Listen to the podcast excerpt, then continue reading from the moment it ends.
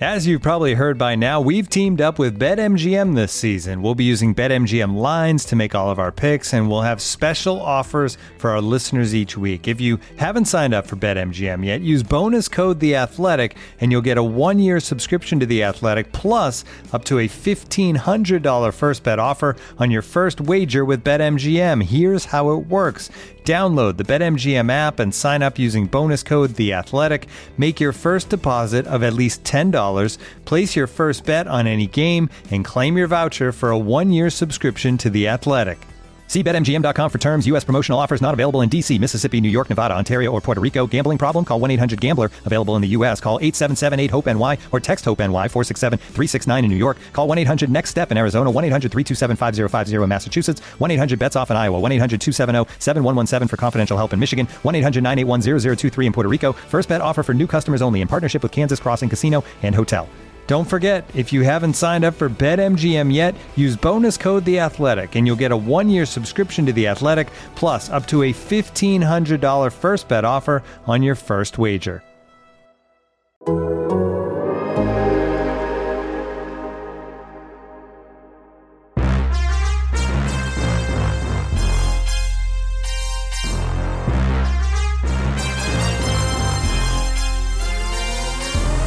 Hey folks, welcome into On to Waveland presented by Topps. Check out Topps Project 70, celebrating 70 years of Topps baseball cards.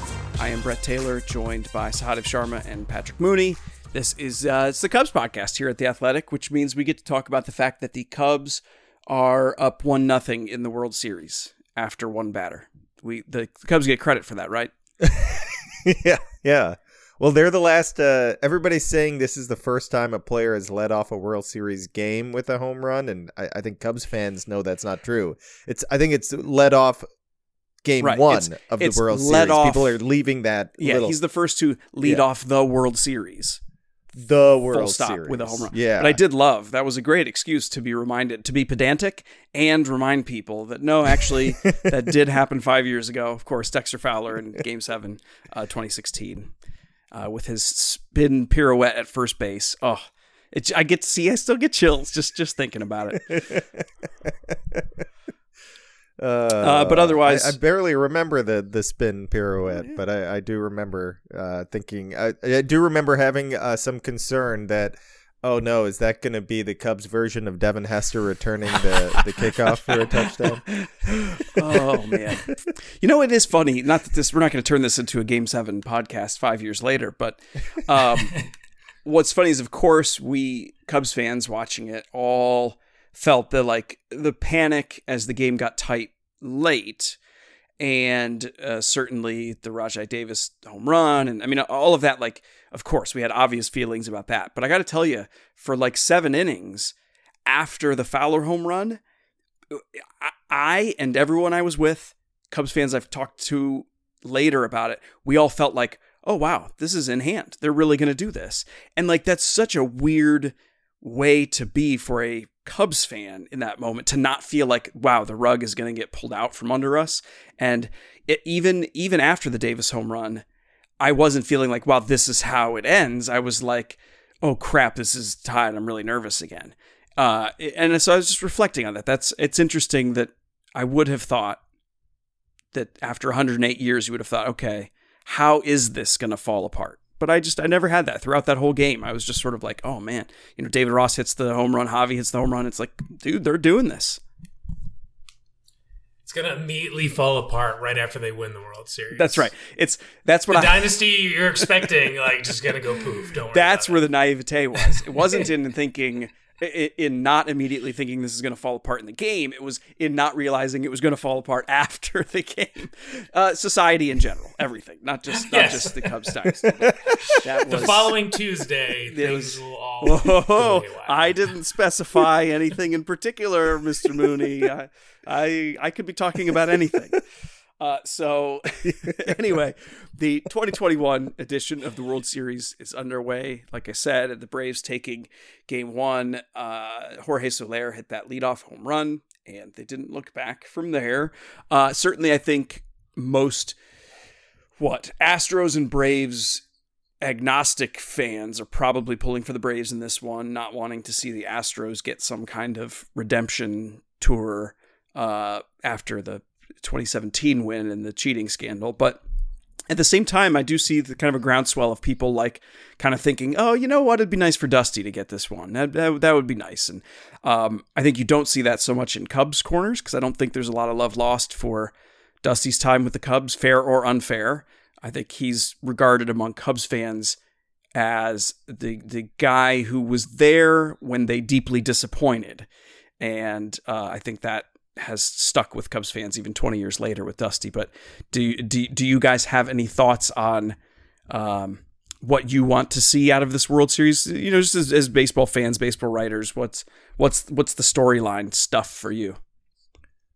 Yeah, I mean, I think you you hit the storyline with Dusty there. I mean, that's and I actually have had some friends text me like, "Do I root for Dusty or do I root uh, like do I root like or do I root against the Astros because they're the cheaters?" Uh, and and uh, you know, and it's like you know they're they're not like as embedded in the baseball universe as as us, of course. So so they don't. So it, that's I, I, think that's interesting that just like the average fan is thinking that uh and at least uh that I've you know anecdotal evidence that I have uh yeah, I it's interesting that you say that, Brett, about Dusty. Fans I've noticed fans don't like Cubs fans don't appreciate him. You talk to Cubs media that was around during the Dusty era, all of them have nothing but good things to say about Dusty, right? Like uh, they they all loved covering Dusty.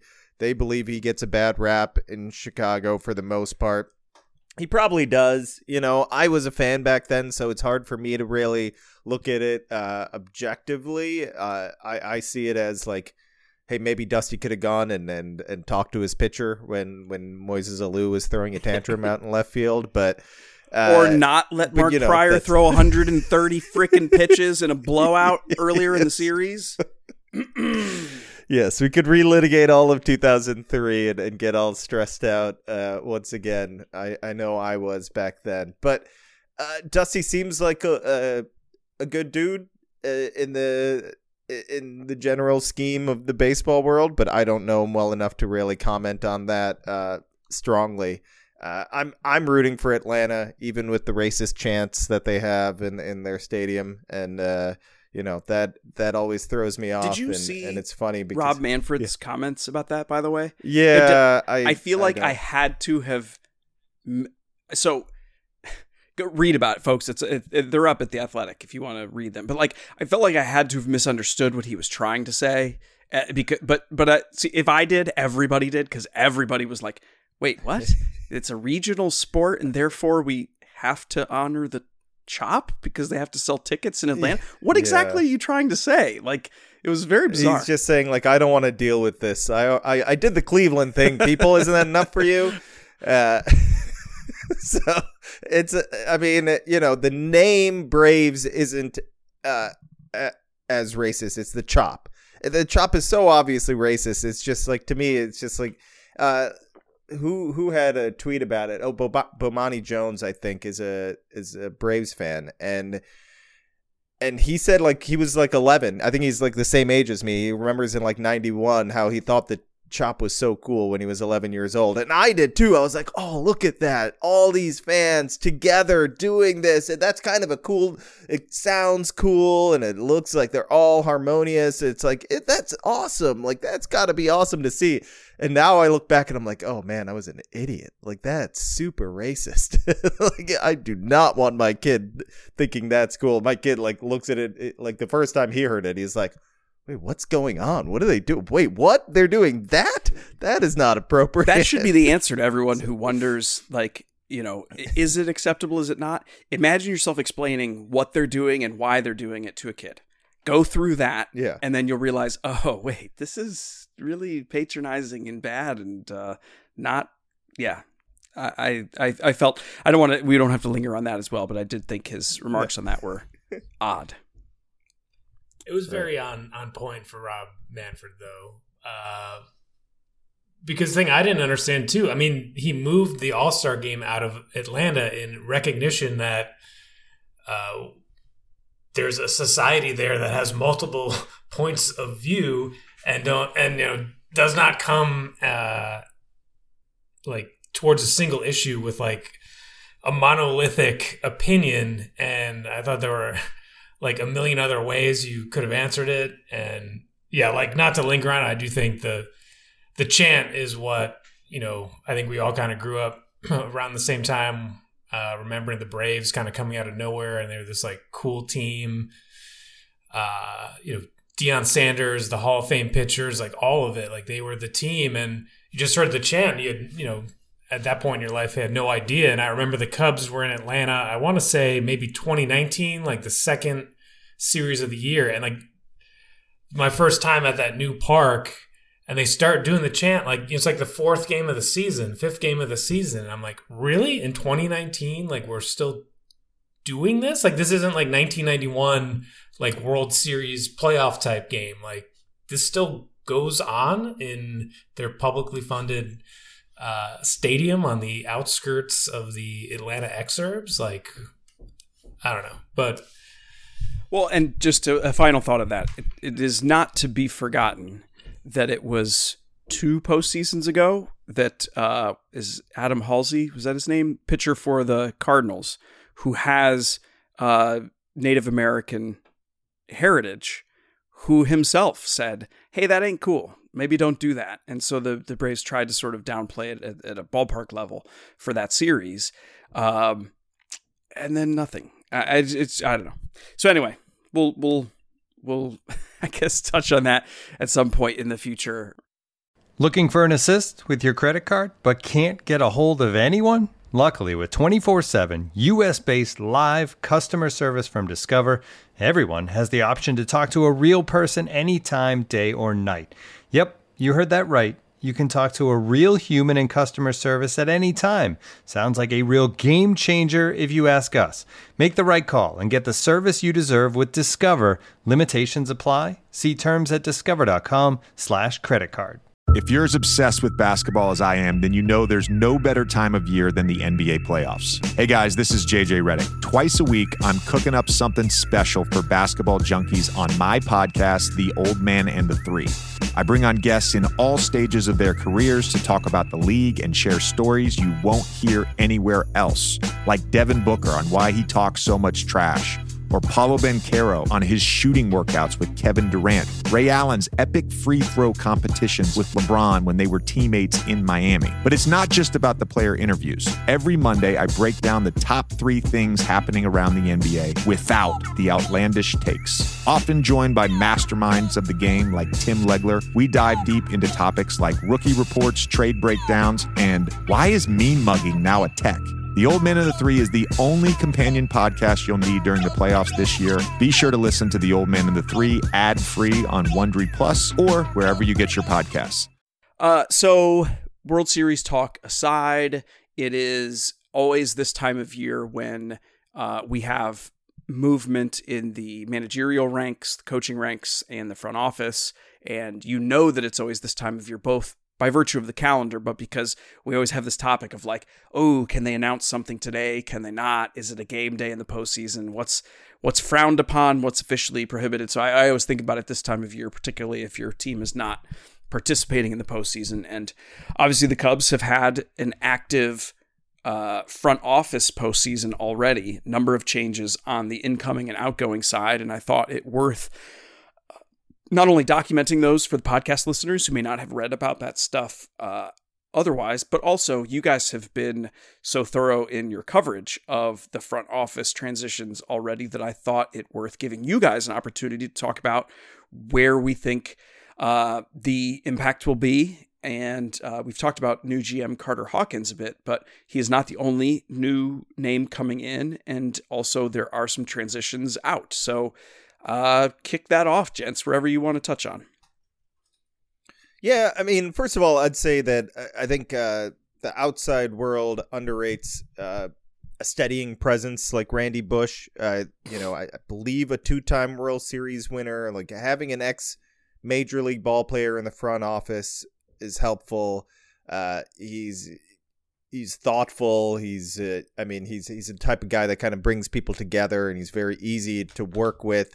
Uh, and, and I mean he lasted multiple you know front offices, right? And this is more just like him. It's like a he's ready to kind of reduce his role, stop coming into the office, go spend some time with family out in Florida, uh, and still be part of the organization, but not as heavily involved and not having to be in the office as an assistant GM, right? Uh, and it, it so I, I just want to give Randy Bush his props, like one of the nicest guys I've ever met in baseball, and, and just a good guy, and obviously had contributed to to multiple uh, versions of winning Cubs baseball uh, under Hendry, under Theo, and uh, I guess not under Jed because they didn't really win a lot under Jed yet. Uh, no, he, he did. He contributed to the wins and only the wins. It was, it was yes. a weird thing. Somebody should have noticed. When Randy's in the park, we do really well. This is, we should, you know, analytics should have pointed that out. Uh, the and and stepping in as AGM is Ehsan Bukhari, who uh, First of all, I want to. I I made sure, and I wanted to uh, make sure uh, Cubs fans know that he arrived in Houston after the sign stealing. Uh, he was that uh, really he was we, not there for. I was that. just gonna say we chuckled, but that is a, that's I think that's definitely worth pointing out. In fact, indeed, he was with the Dodgers when they got screwed by the Astros in the 2017 World Series. So he's actually a victim right. in all of this. So he guys. was.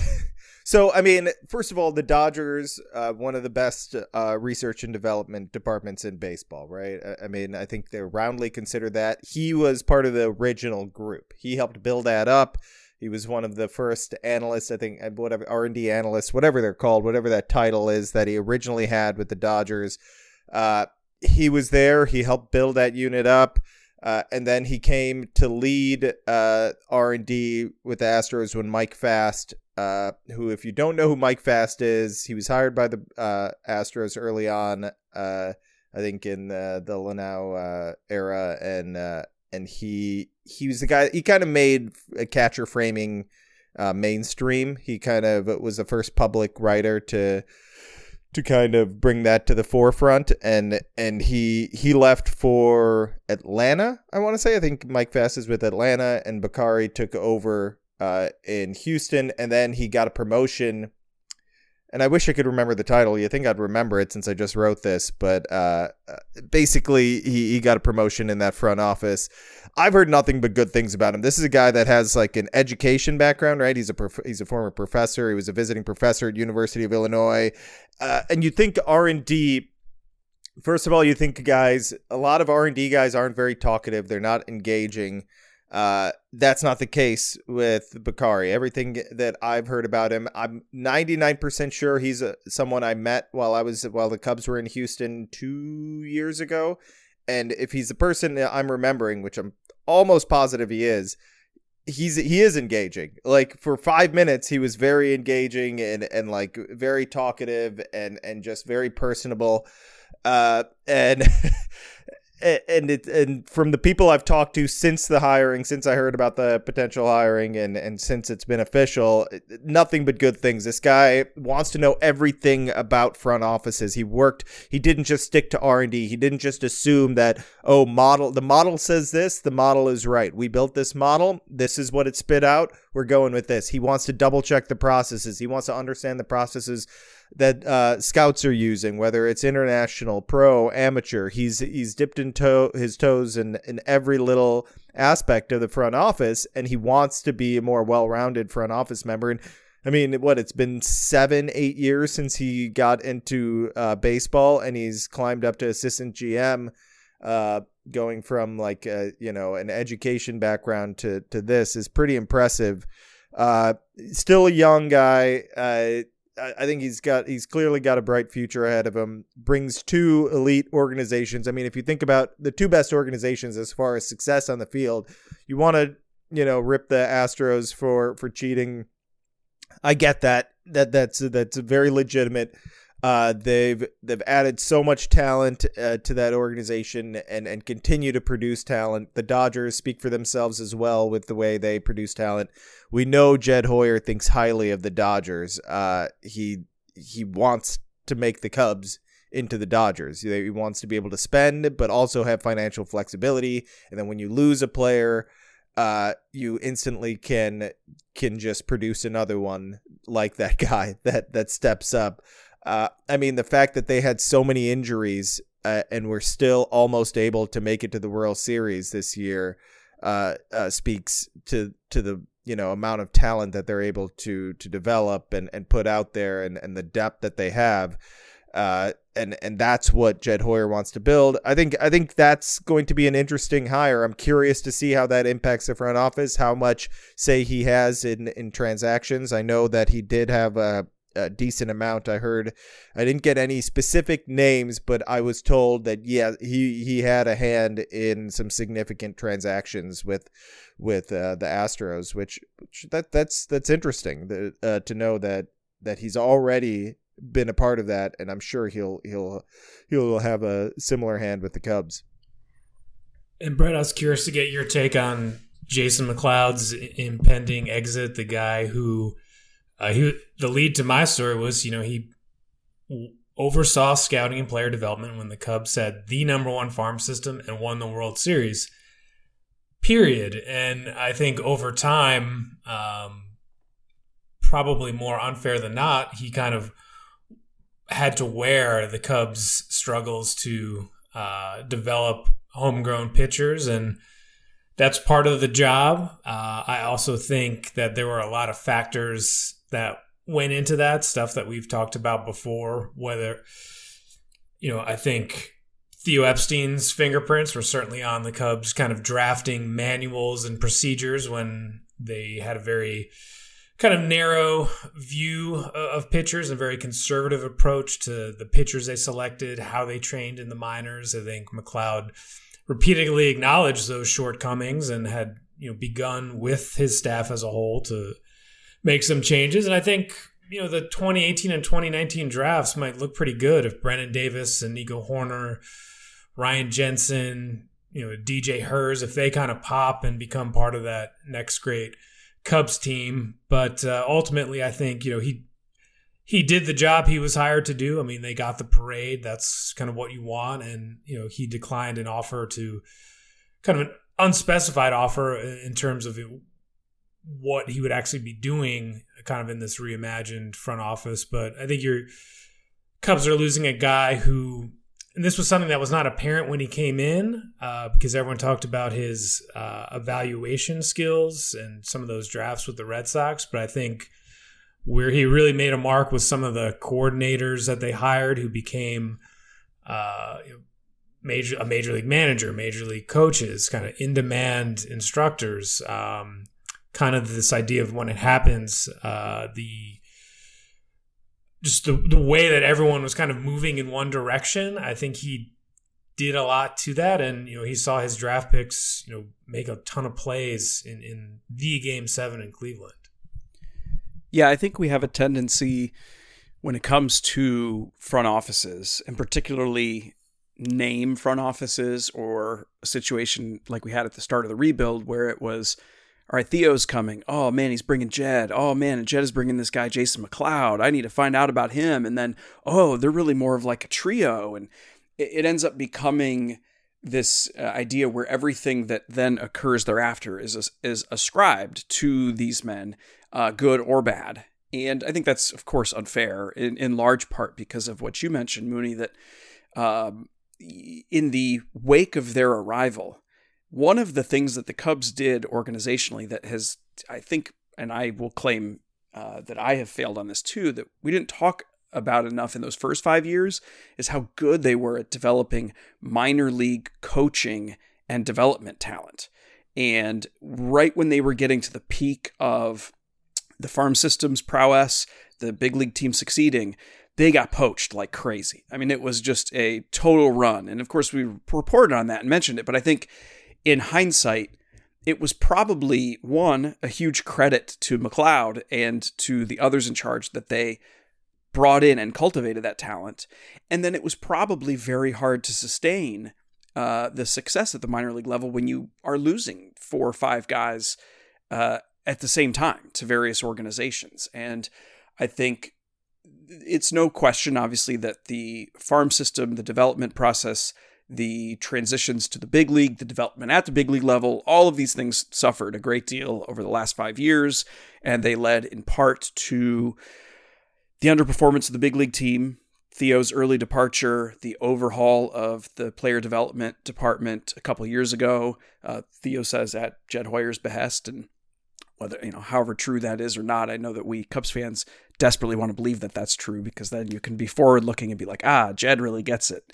Um, but all the while, Jason McLeod was there, and I think it was it became harder and harder to sort of single out like well, what is he responsible for? What what can we say he gets credit for? What can we say he's uh he's cost the organization?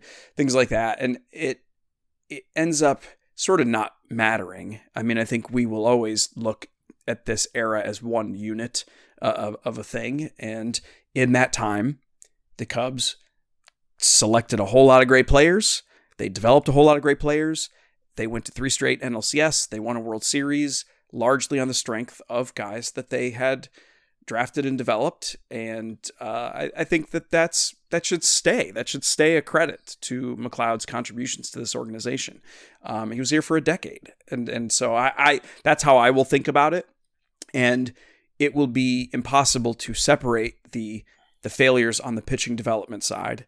Um, I think they they came in clearly with a philosophy that kind of made sense on paper. You know, you, you sort of you draft and try to develop a lot of really high floor arms and you try to tease out a little bit more from them where your failure rate is going to be very low.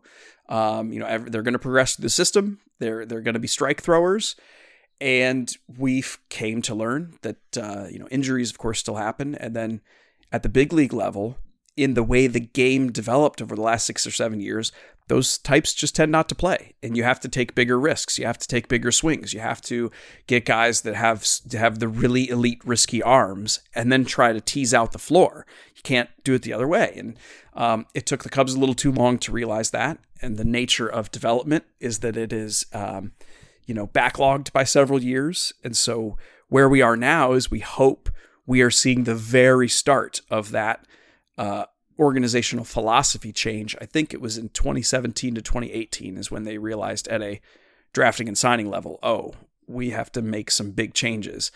Um, and you know, it just takes a long time for that to bear fruit. So hopefully we will, and then maybe we'll look back and we'll say, uh, like you did, Mooney, that oh well, and McLeod was a part of that for many years when the transition happened. It's just he's no longer here. Uh, so wherever he goes, he he will continue to be a successful baseball mind because uh, obviously, he is good at a lot of what he does. He has had a lot of success in three different organizations, and I think he'll be remembered fondly by fans. You know, uh, and some things that fans may overlook, and obviously they're not going to know these things; they're they're not privy to this stuff. But when when Patrick and I talk to people around baseball who have worked with Jason or worked under Jason, like this is a great leader. This is a this is someone who is highly respected by the people that that work under him or work alongside him in the sense that it's really hard to find people that that communicate well, that or, are organized, that delegate well, that that that really earn the respect of the people that they're you know above. He's he's both he he works really well with the people below him and the people above him if that makes sense. Like he's he's really good at that which is a hard skill i swear. Like it it's rare in this business. When you talk to people like either they they screw up some aspect of it. Either they they think they're more powerful than they actually are and and they end up uh and they end up angering the people above them or or they just pay no attention to the people below them or don't give them they they're they're worried about their status so they don't let that person below them like let this person shine. This person has a strength that I I'm a little weak in this area. This person may be below me as far as title but let them do their thing. Let them shine. McLeod I've heard is just great at that that's one aspect. Obviously, in the end, you want results, and fans don't care about all those little things. But the people that work with him, like if you're talking about being a leader and, and having a good staff and, and communicative and collaborative, he's really strong at that, and and that that goes a long way. Uh, I also think that when he did take risks, when he when when there was no worry about like, okay, we need we need college pitchers that can get to the big leagues faster because we have no pitchers. Uh, I mean, he he did well. The one time that they really focused on that was the draft where they took Steele, uh, Cease, and Sands. Two out of three of the of the risk picks that they spent money on in later rounds. Was that the that may have been the, Schwarber, the Schwarber, draft? draft yeah. If, yeah, using the Schwarber yeah, money. Yeah. Yeah. So so Cease is a hit. Steele, uh, you know, took a little longer, but had TJ, and and he looks like at, at worst he's a multi-inning solid uh, reliever, and and Sands is a miss, right? So so you had you you took three guys that were high upside and hit on two of them.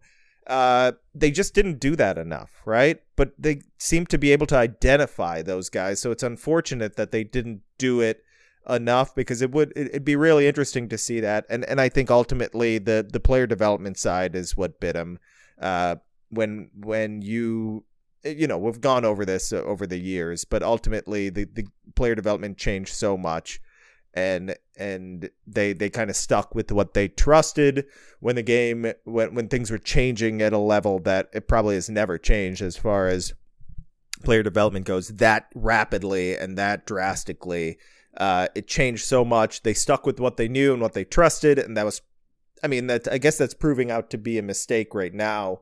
We'll see what happens ten years from now. How much of this uh, you need to? I think we need to find that strike the right balance too. We, we need to be careful to just say like, well, all these uh, you know driveline trends are exactly right, and and this is perfect. You know, you need to find the right balance of the old and new school, and and some teams probably have have a better idea of it than others but you know it's it's not this perfect science still. Even as as much as technology has helped things uh, i think i think you need to find find a way to to mix and match so you're not you know uh, we can just look at what the cubs have done this past season and how many pitching injuries. Is that because of the pandemic? Is that because of new uh, things that they're trying? Is that because they're they're, they're not they're being too cookie cutter with the new things they're trying and not and not being uh, uh, individualized enough? I don't know. I don't know, but I'll just say that it's it's you can't just assume that this new direction is a perfect direction.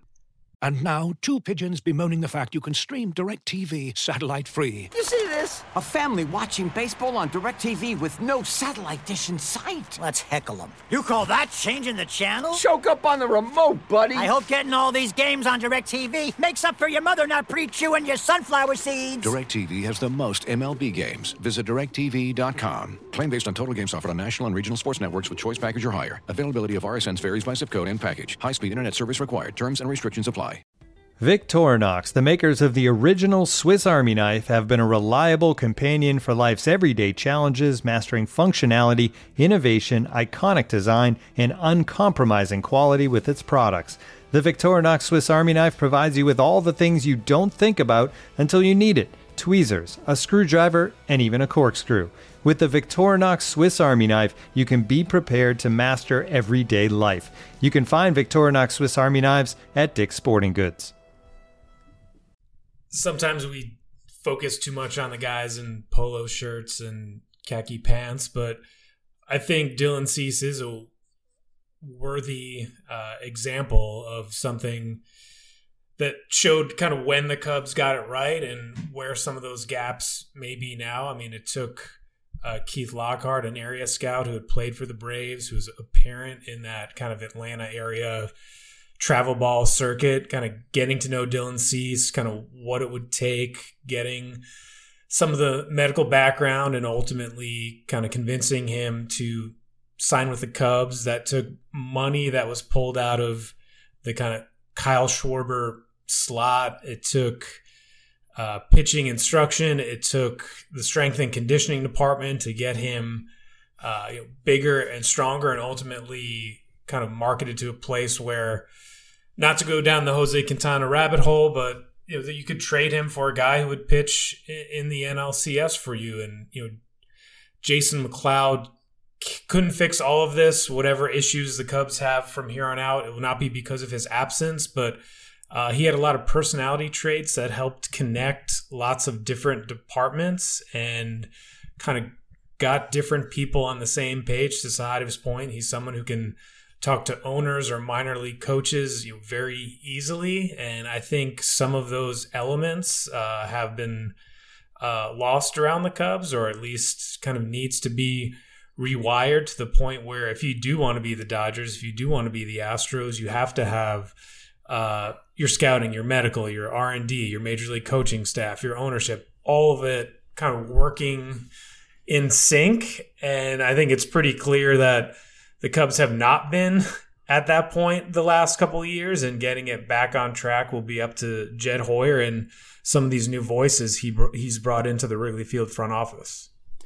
In a way, that's as old school as it gets because it underscores the importance of just communication, just human to human communication in success. And I think uh, I did like that. I, I, can't remember where I read it. It may have been in some of your guys' fine work on the front office maneuvering, but I appreciated that for as much as uh, Ehsan Bukhari is a math guy, data guy, research analytics, all that, there's a heavy emphasis in his background on communication, on his ability to port that, port the numbers, port the the uh, distillation of all of those inputs, not just the numbers, but like the nutrition stuff, the health and wellness stuff, all of that over to other humans, not just the players, but the coaches, and communicating about communication. How are we going to communicate this? How do we optimize them to get this information to people in the right ways? And I think, without question, the Cubs have been thinking about that stuff for years. And so I'm not I'm not suggesting otherwise, but but to see that be an emphasis um, is is heartening because I think that that's probably a you know especially I, I, just have a gut feeling when it comes to um, physical health. You know we're always talking in front offices are always talking about how the next efficiency is keeping your guys healthy and being the organization that gets the most performance out of your guys keeps keeping them healthy. And you just wonder the relationship between that impetus and wanting to use all of that camera work and data and stuff for like pitcher mechanics.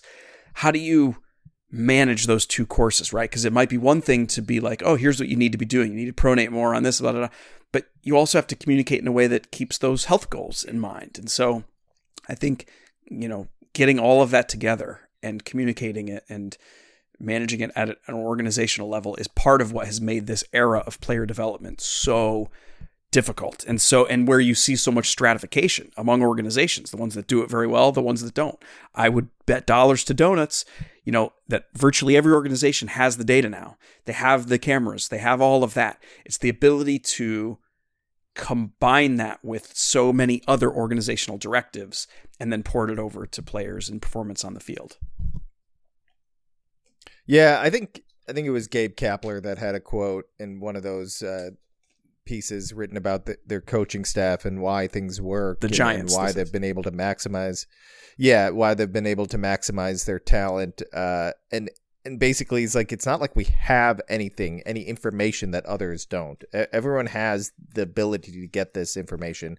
It's how you relay it. It's how you use it. It's how you, you know, this isn't, this isn't anything. I'm not breaking anything here, right? When I say that, it's like we, we've always, we should know this. It's, you can have all the information uh, that you, you can possibly gather, right? It, it, every team should be able to get the information. It's how you use it. It's it's how you uh, distribute it. And, and it's really like are you able to i mean it's what you were saying brett and that's like collaboration. Just because we talk about different departments just because there's player development r&d uh, amateur scouting pro scouting um, uh, high performance which is a huge thing now as well all of those things if they're not working together and in conjunction in some way they may be, they're doing completely different things but they need to be able to to combine that stuff to get to the end goal of producing these elite players that they can perform at their best right?